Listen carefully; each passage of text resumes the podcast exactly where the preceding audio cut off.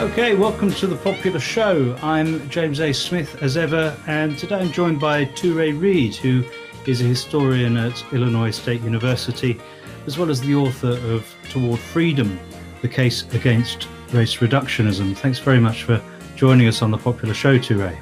Thanks for having me, James. It's a, an honor to be here.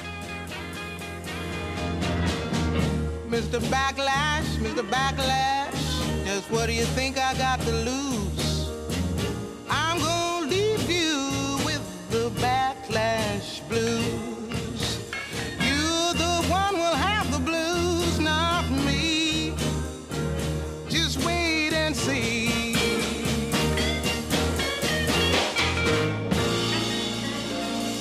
Can we start with the, the term of your subtitle, race reductionism? Uh, we hear a lot at the moment uh, on the left about class reductionism as a term for kind of suspicious kinds of Marxism that don't pay adequate attention to other uh, forms of exploitation and oppression. Um, could you explain what, what you mean by race reductionism? Sure. I guess the best way to explain what I mean by race reductionism is to explore what class reductionism seems to mean at this point, if you're okay with that. Yeah. Yeah. Great. And I think when I'd first uh, begun thinking about how to uh, approaching this book um, back in 2015, I had thought of a class reductionist as someone for whom race, sexism, homophobia, xenophobia, etc., were presumed to be secondary or inconsequential to the lives of people, right? And what was odd to me about that is that, what I had some difficulty making sense of anyway, was that despite the fact, let's say, that Cedric Johnson, Barbara Fields, Bernie Sanders, um, my father, Adolph Reed, or, or I, certainly were always clear that racism, sexism, homophobia, etc., were in fact consequential to people's lives. Um, none of us had made cases against the need for anti discrimination policies. To the contrary, I mean, at, at, least in my own case, I've long been, I would say, a pretty ardent defender of affirmative action policies, let's say, and other anti discrimination measures. Despite the fact, though, that you know I had never made the case uh, that that racism was a thing of the past, right? Um, I was often classified in people with my kind of politics were often dismissed as class reductionists. And it dawned on me after a while that what an alleged class reductionist was was someone not someone who had uh, insisted that racism was inconsequential to the lives of people but rather i think class reductionists tend to be people alleged class reductionists tend to be people who actually take the social constructiveness of race seriously. If race is a social construct, then what that means is that it's an ideology um, that is part of again a, a, political project and a political economic project that was conceived going back to the time of slavery as a way to treat as natural inequalities that are you know the product of social relations or what we might think of as as capitalism among other things and and so then what that means is that racism and race do not exist apart from the social world of human beings, right? Uh, I, I've come to realize that, again, for many who level the charge of, of class reductionist at, at people like myself, the problem is that we insist that racism is in some part an expression of capitalist exploitation. It does not take on a life of its own. Um, and instead again, expresses or is a way to treat as natural inequalities that are the product of capitalist social relations. So if that's what a class reductionist actually means for for critics of of those of us on the left, then what the other side of that coin is is that they are guilty of race reductionism. Mm-hmm. Uh, and a race reductionist is someone who imagines that racism exists independently of um, of political economy or of capitalism, if if one would prefer that. Uh, and among other things, that race, and this is the the favored term of of this um, of such individuals, that race has taken on a life of its own. And if race has taken on a life of its own, then it is no longer the product of social relations. It's certainly not an ideological or cultural construct because ideologies need people. Culture needs people. Yeah. They need society, right? Um, in other words, in order to have any kind of life to them. So, one more time, a race reductionist is someone who imagines that racial inequality is the product not of the material world per se, um, not of you know an ideology that's that's bound up with uh, capitalist production, but instead that a race reductionist believes that racial inequality is the product of race, which exists apart from the social world that human beings have made.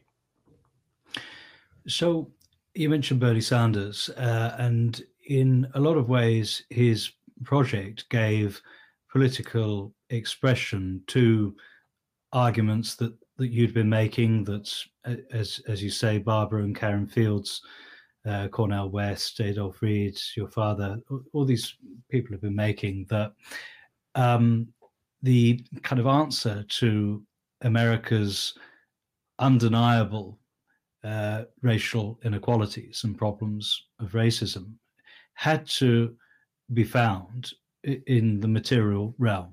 That a, a political project that sought to remedy those things would have to start by bringing about a a, more material equal materially equal society, and that that would need to be done on universalist grounds. Bernie, like most of the people I mentioned, opposed the sort of fashion, especially associated with Ta-Nehisi Coates a, a few years earlier, for arguing for special offers for black people, black voters, uh, arguments for for reparations, things that, as it were, divided the electorate racially and, and made um, made specific offers to specific groups. Um, I I agreed with that, like like you. Um, but is there a way in which that position, your position, has taken a, a pretty big defeat in the past year from a number of angles? I mean, Bernie, the Bernie gamble that black voters could be carried into a progressive project on the basis of a universalist offer. He was rejected as, as badly as he as badly as he was in, in 2016 in 2020 by black voters.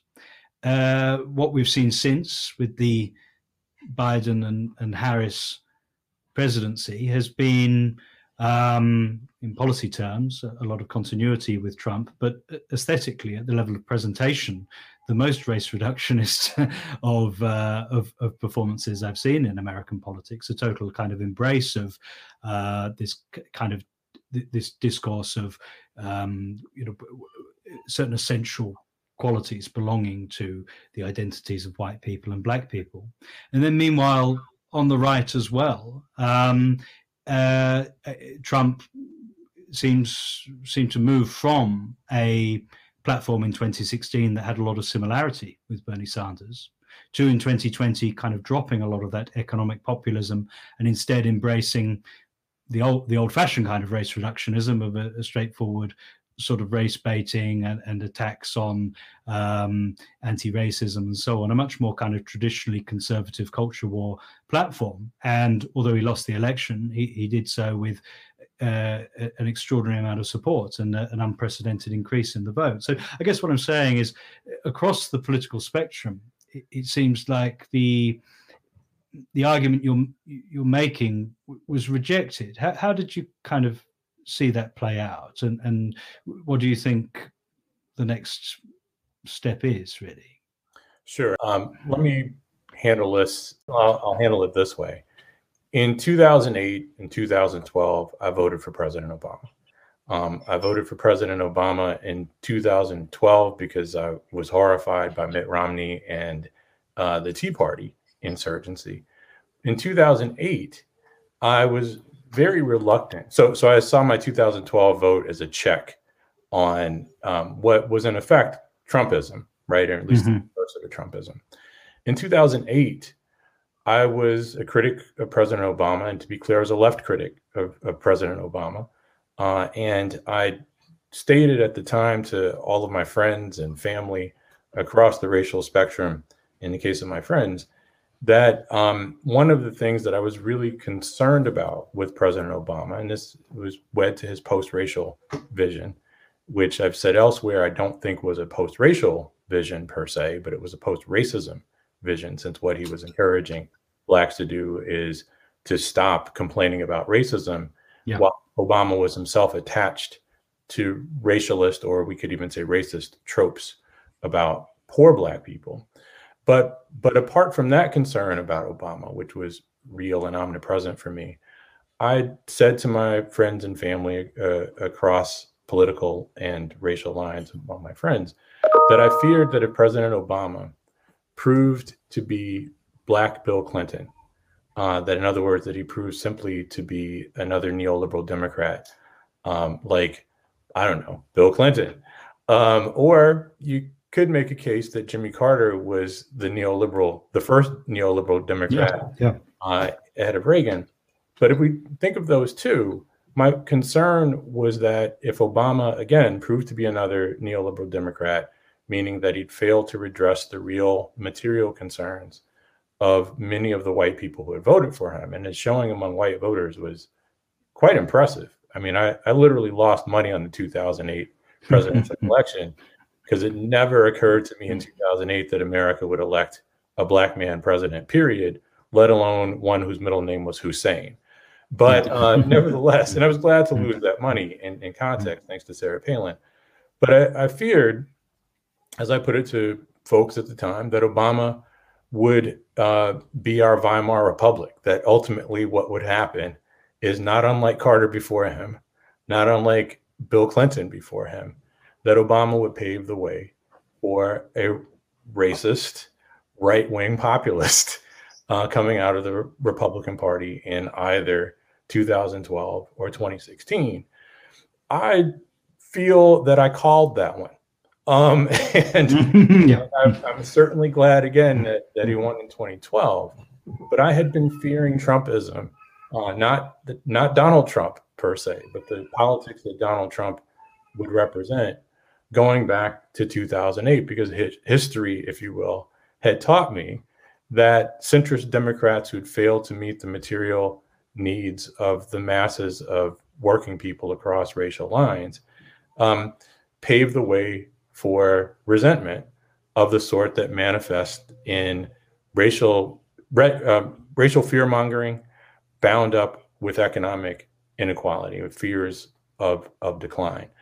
So race reductionism is and and you did make reference to Donald Trump reading from the playbook of the classic race reductionist, I, I believe, um, was actually the backdrop, if you will, for my concerns of how we would get to Trumpism. That that liberal policymakers and you know conservatives do what they're going to do, right? I don't vote Republican, so I'm less invested in what Republicans are doing. Their playbook is pretty transparent, I think. Um, yeah. but, but conservatives have, have long tended to attribute racial disparities to the failings of poor black and hispanic people in the united states right?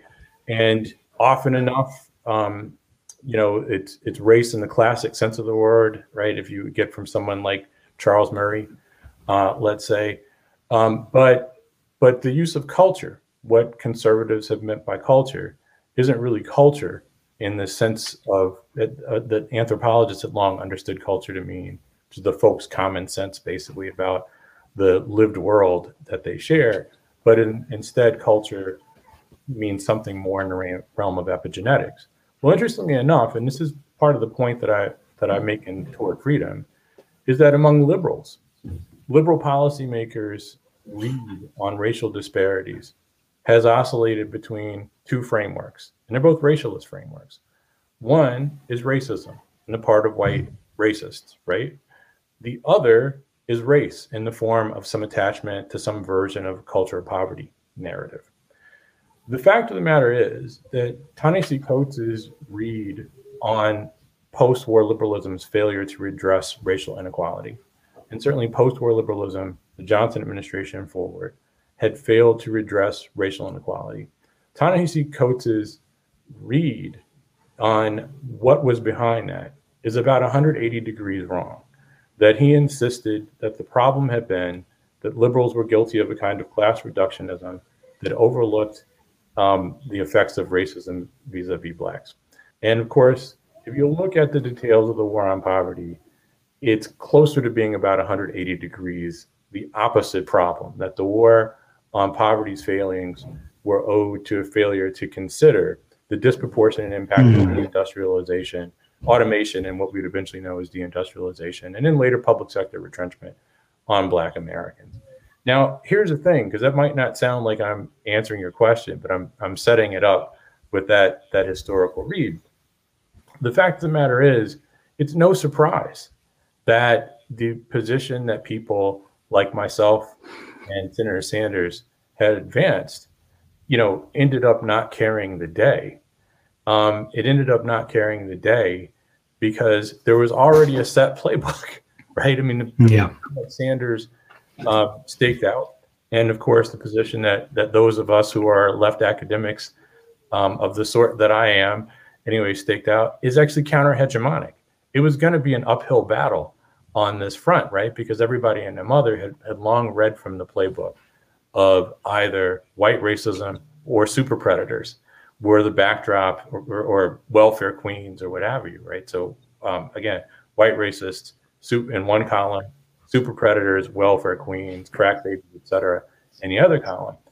I would say that what was good and useful about about Sanders is at least from my vantage point, I think you touched upon on this with the setup, given the hegemon the hegemony of race reductionism, if you will, within the context of American neoliberalism, it never occurred to me that 43% of Americans without um, you know some sort of grassroots political movement nurturing these sensibilities would take to Sanders's calls for a return to public goods oriented approach to government, right? And in fact, I mean, I would suggest that the success that he had in 2016, which I think to a degree transcended partisanship, right? I mean, as, yeah. as did animosity toward him, which also transcended partisanship. But the success that he had in 2016 actually spilled over into 2020 with respect to the issues that democratic democratic hopefuls had attached themselves to. Um, the Joe Biden, who um, ended up running for securing the Democratic nomination and running for president, is not the Joe Biden exactly that I despised in the 1990s. Uh, and irrespective of the fact that he and Kamala Harris remain attached to one degree or another to sort of racialist frameworks. And there's a caveat there that, that's worth worth exploring the fact that Biden had staked out positions in favor of uh, the PRO Act, making it easier for workers to unionize, his insistence on and off about the need to to elevate the minimum wage, his handling of the the pandemic, right, of of vaccinations, was certainly from from the vantage point of myself anyway, um, impressive, right? I was I was happy to get vaccinated as quickly as I was because I couldn't imagine being vaccinated in um, March, I believe, is when I, I received my first vaccine. If President Trump had been elect reelected, right? So um, it's it's complicated. I'm still not quite sure what to make of Biden. I presume that Biden remains a neoliberal Democrat, but a neoliberal Democrat who at least appreciates to one degree or another the value of modest redistributive re- downward redistributive efforts um, to make people's lives better, which I think is better than Bill Clinton and so far better than, than President Obama. So, so again, I mean, it was going to be an uphill battle. I don't think that anybody in academia on my team, anyway, imagined that that Sanders would have secured the 2016 nomination. Um, he, he actually fared substantially better than I had anticipated, as I alluded to, and was cause for hope and optimism for me. Um, 2020 never occurred to me that he would secure the nomination, uh, even if there were a couple of rays of hope. Now, that doesn't, all that stuff I said addresses many of your questions, but it didn't address the question of black voters, which may be worth playing with. Um, you know, I think with the matter of black voters uh, in the Democratic primaries, Sanders did reasonably well with younger black voters, right? I think it was the under 40 mm. And in general, he had done well with uh, voters under 40. Um, likewise, though, I think it's, it's worth noting that in a place like South Carolina, James Clyburn was is an institution unto himself. And um, black voters are, of course, were capital D Democrats, right? Uh, in South Carolina, generally speaking in ways that are maybe in some ways maybe in a more committed way than I am. I'm a capital D Democrat by registration because I want to vote in primaries. Um, I'm a progressive, so so I've sat out a lot of Democratic. Um, I've sat out a lot of presidential elections because if I wanted to be, you know, neoliberal, I would be one, right? So if, if my option is neoliberal A versus neoliberal B, often enough I, I, have tended to, to sit out. But the fact of the matter is, I mean, I think James Clyburn uh, had a proven track record in South Carolina of delivering for his constituencies. Biden had the backing of the Democratic Party. Um, if you under Bernie Sanders absolutely did not.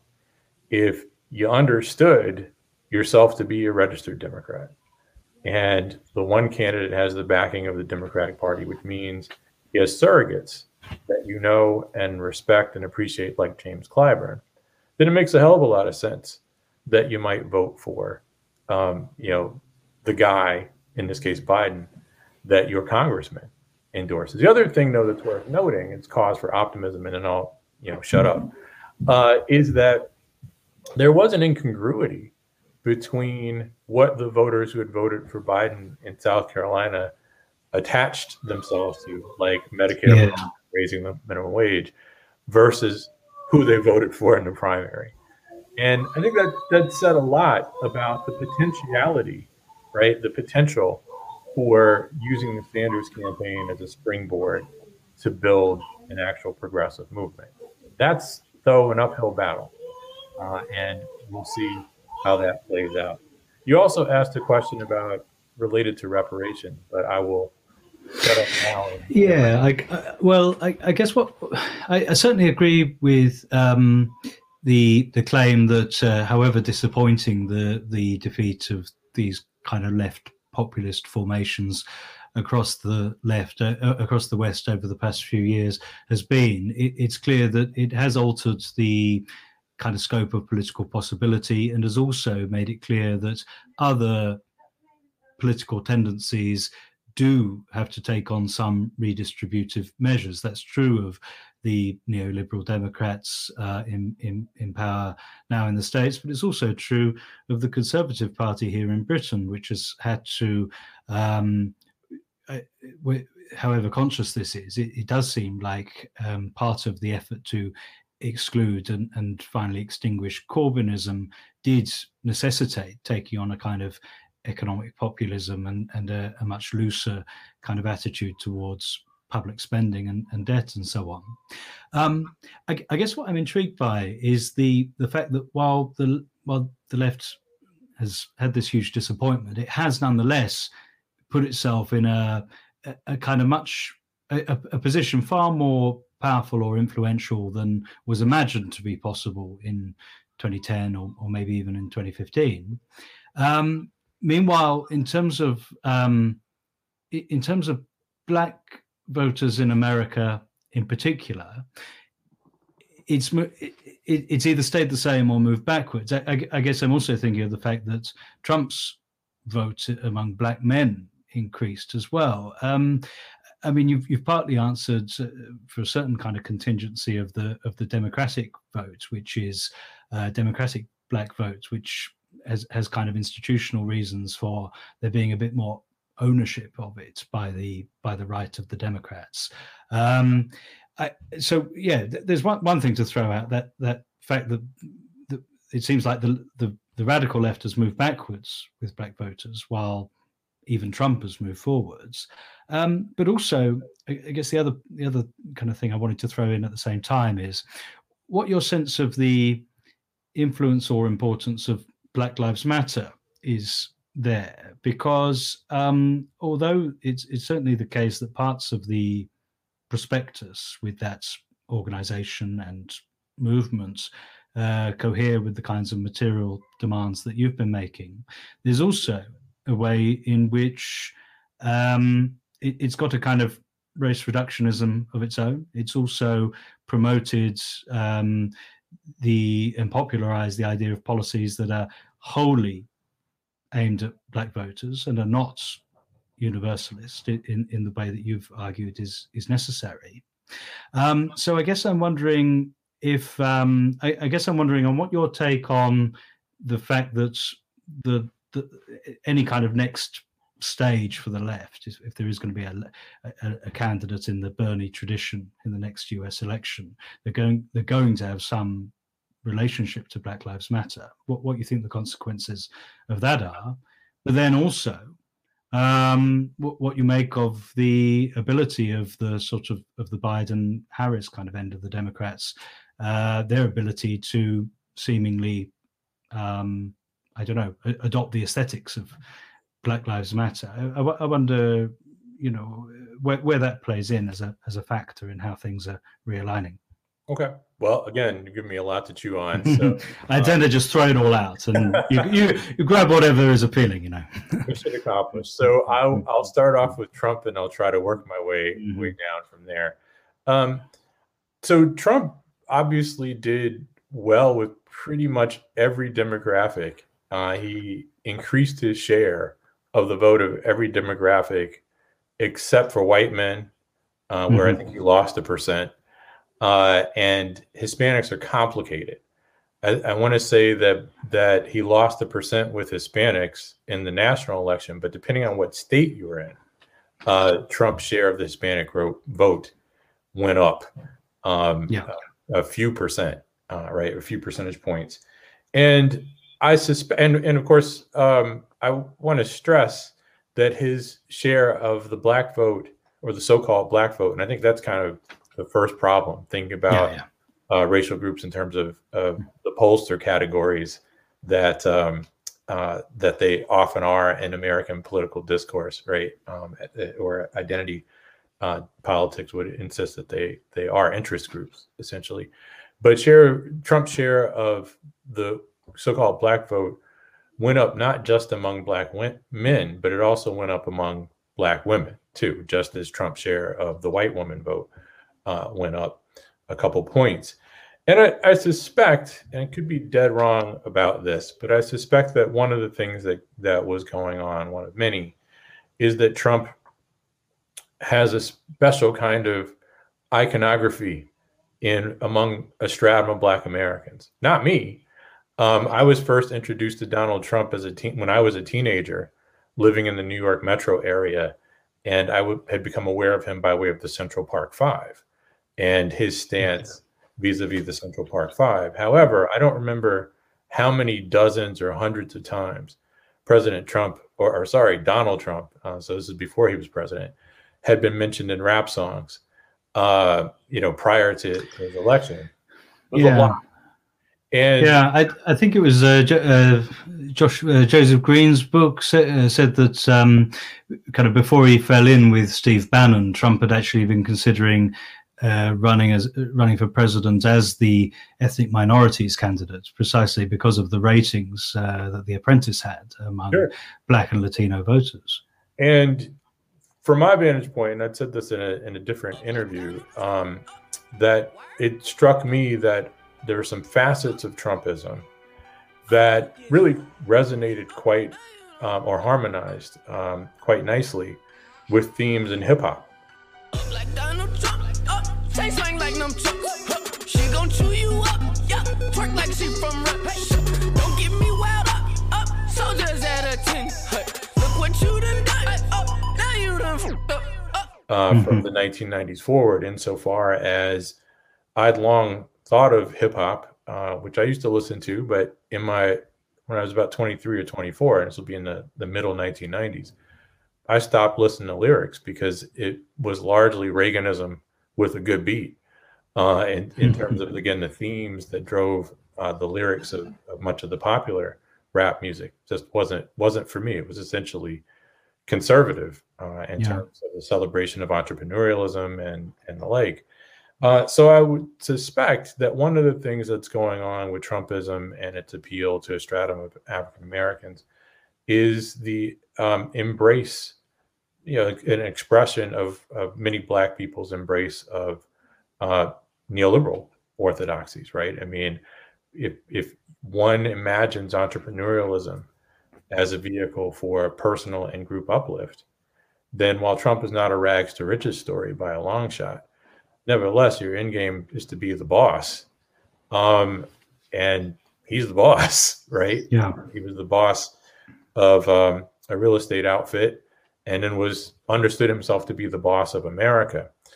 You got that going on. You've got, I would say as well, you know, a lot of black folk are xenophobic. I mean, that's that's a real thing too, and really share. Um, and I wouldn't, I would not reduce this to xenophobia, but many Black Americans share um, anxieties about outsourcing of their work, uh, yeah. and likewise uh, competition with documented and undocumented workers. And last on the list, I think that maybe this, well, maybe this is not accurate. This is not an accurate reading of uh, what Donald Trump was presenting, but Donald Trump certainly presented himself as a straight shooter uh, much like Bernie Sanders, uh, one who didn't mince words, and for a stratum of voters who maybe were disillusioned about, on, on one side, disillusioned about the contrast between rhetoric and follow through in the case of someone like Reagan or, or Bush.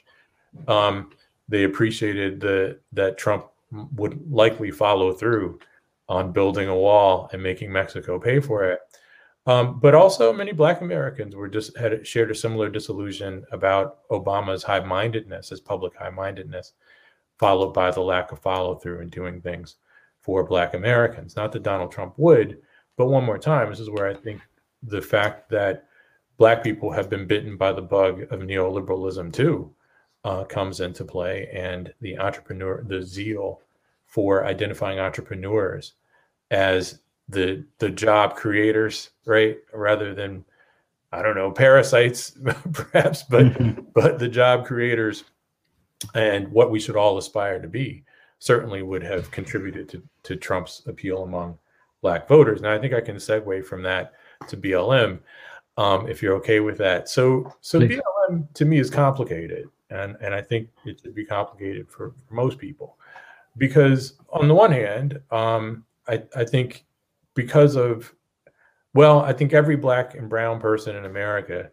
appreciated um, in the wake of the zimmerman acquittal uh, and the immediate aftermath of the murder of Trayvon Martin at the hands of the sociopathic vigilante grown man that was George Zimmerman, um, and a long tendency in um, the mass media, maybe in particular, but in the criminal justice system, to um, look past the challenges that Black people have faced uh, in, in the criminal justice system or just in, in their quotidian experiences vis-a-vis random racists uh, and, and the like, as well as law enforcement. The, the expression, I mean, this, the, the hashtag Black Lives Matter had a certain visceral resonance with many Black folk. And, and I would be among those who appreciated – the visceral resonance of the hashtag, right? Because it's certainly that the Zimmerman case, the the Trayvon Martin, uh, Trayvon Martin um, murder and the Zimmerman case um, really did have quite an unpleasant, I, I would say, and it's the nicest way to put it. Um, it was an unpleasant reminder of a certain kind of marginality that many Black people um, all of us uh, to varying degrees feel. And I'll just add to to this this point that Trayvon Martin was a child, right? I mean, he was a child mm-hmm. yeah. who was stalked, and I would say assaulted by a grown man, um, and then murdered by this grown man, right? Um, and the fact of the matter is, there was a tendency in mass media to treat Trayvon Martin as if he were the thug, as if he were the the the threat to civil society when it's transparent who the threat to civil society was, right? And it was it was clearly George Zimmerman. So again, I mean, we've got that element of BLM which helped to draw attention to problems within the criminal justice system. Where it gets complicated, uh, so I guess this is the other hand that I started with with one hand, is as, as you allude to, as you move from the hashtag to the movement, the hashtag that expresses the emotions of many blacks, myself among them, to a political movement, it always struck me that the movement itself was hamstrung by the hashtag. Because if you move from the visceral, cathartic statement about the murder of Trayvon Martin and the acquittal of George Zimmerman to uh, constructing a movement intended, political movement intended to counter mass incarceration and police violence, uh, that again centers on the notion that race is the issue that's driving it, then that's where BLM runs into some problems. Now, to further complicate things, before I get into those problems, it's worth noting that the horizontal organization that is BLM can't be condensed into one framework, right? I mean, there are many BLM activists who have, in fact, good class critiques of mass yeah. incarceration, and that's worth worth noting.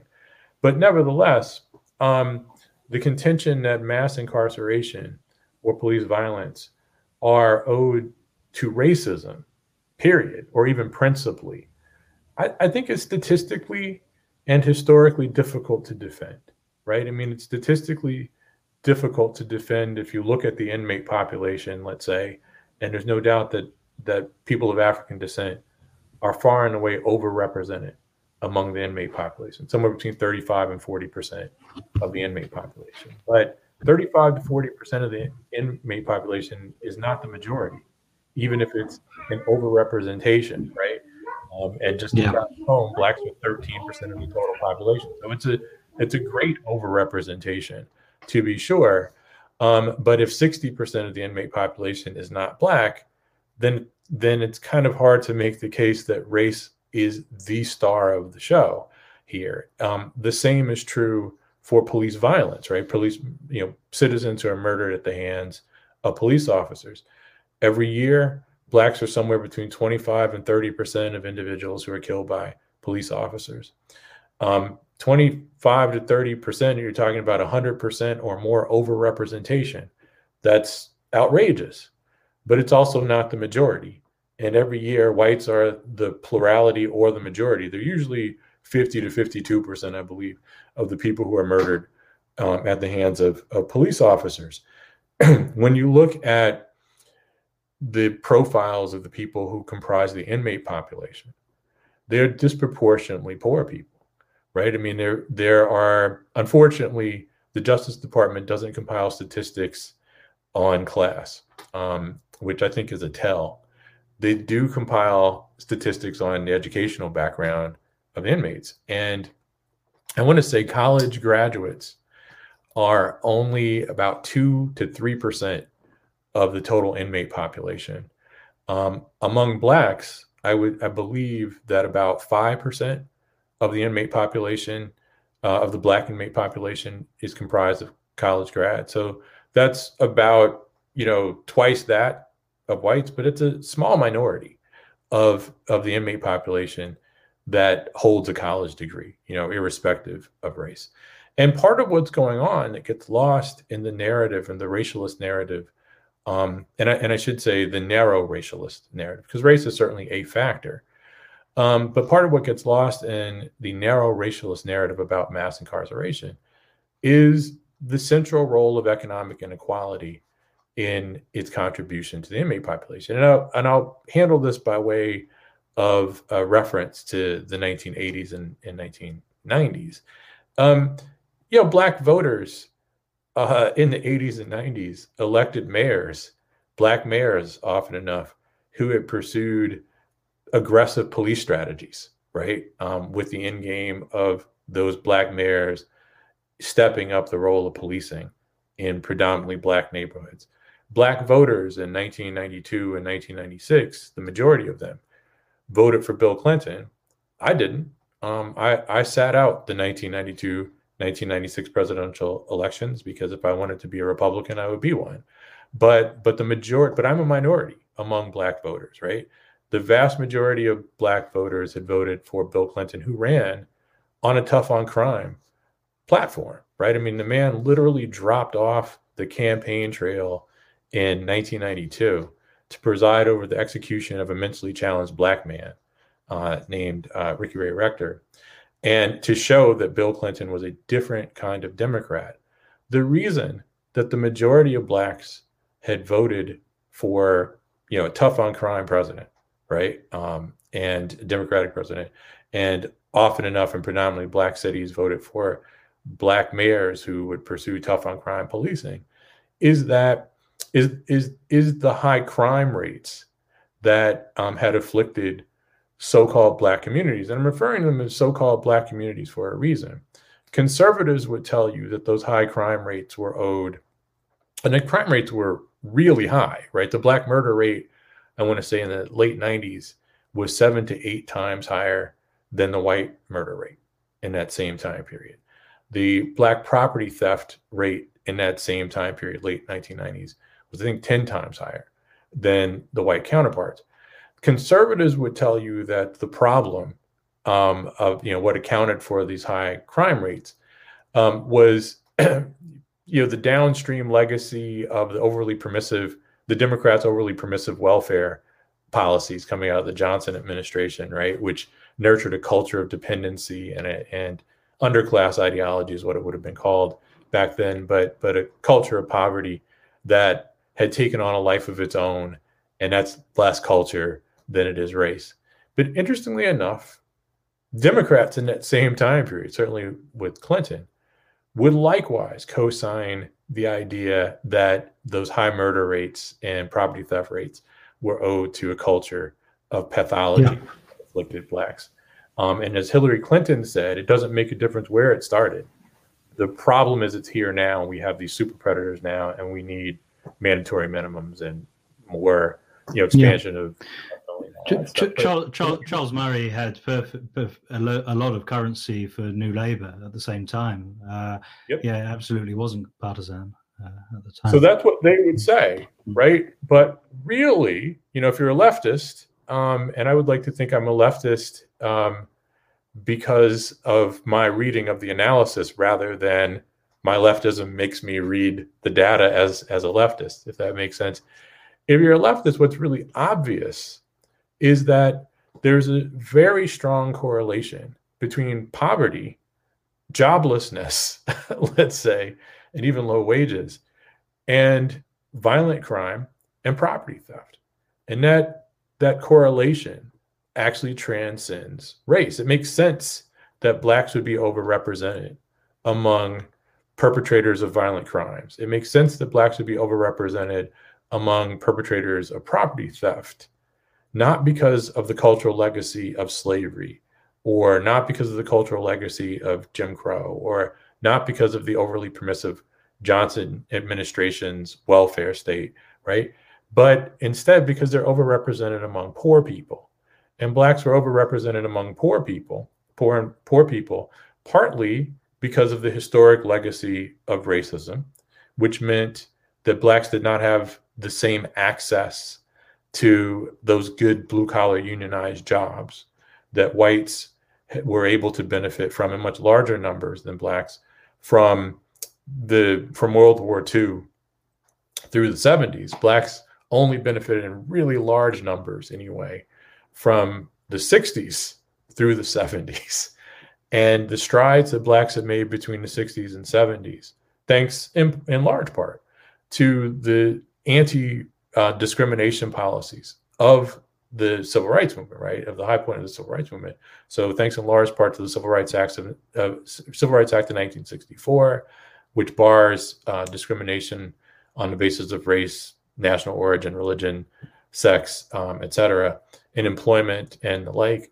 um, and also the Civil Rights Act of 1968, which, for all intent and purpose, barred formal um, access to long-term mortgages. Right, black the the black middle class begins to grow between the 60s and 70s. But then what happens is by the end of the 70s and certainly 80s, this is and this is a decades long process, is that those good blue collar jobs largely gone, right? I mean, they begin to go away um, in in ways that impact. They, they begin to decline sharply, particularly like in um, the auto industry, where blacks were in fact overrepresented by a lot uh, in the auto industry, uh, thanks to you know fuel prices and competition with um, Japanese manufacturers and, and the like.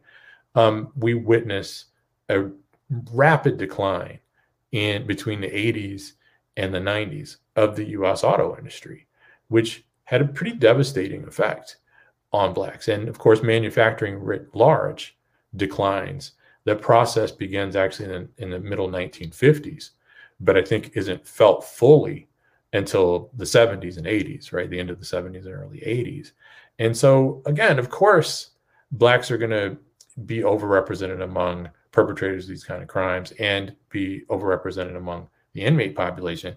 This is not a denial of racism, right? Racism is certainly a facet of what's going on. But I think if one were to, if one were invested in redressing the sources of racial inequality in a criminal justice system, let's say, one has to advance a set of policies that are preventative, right? And the preventive policies would have to center on the creation of well paying jobs, um, stable, well paying jobs, I might add, since there is this correlation between poverty and crime of, of varying sorts, and of course, mass incarceration. It's just not reducible, on, unfortunately, to racism. If it were reducible to racism alone, it would be relatively easy, right? I mean, you could simply train police officers to stop being racist jerks. Um, and and you could could train judges to stop being racist jerks, let's say. But um, unfortunately, we need real structural change to achieve those ends. I, I had one other thing to to to this um, narrative: the decline in support for um, indigent um, for for public defenders offices, right? For indigent legal services, is a major facet of this story too. So that's another piece in which um, public sector retrenchment has contributed to the increase of blacks or the overrepresentation of, of uh, black people in the criminal justice system because the fact of the matter is in a context in which public defenders are um, few and far between or better yet overworked, overworked and underpaid 95% of criminal cases are, are decided by plea bargain so um, it makes it a hell of a lot more difficult if one is innocent uh, to fight for one's freedom in that context. What a beautiful time we had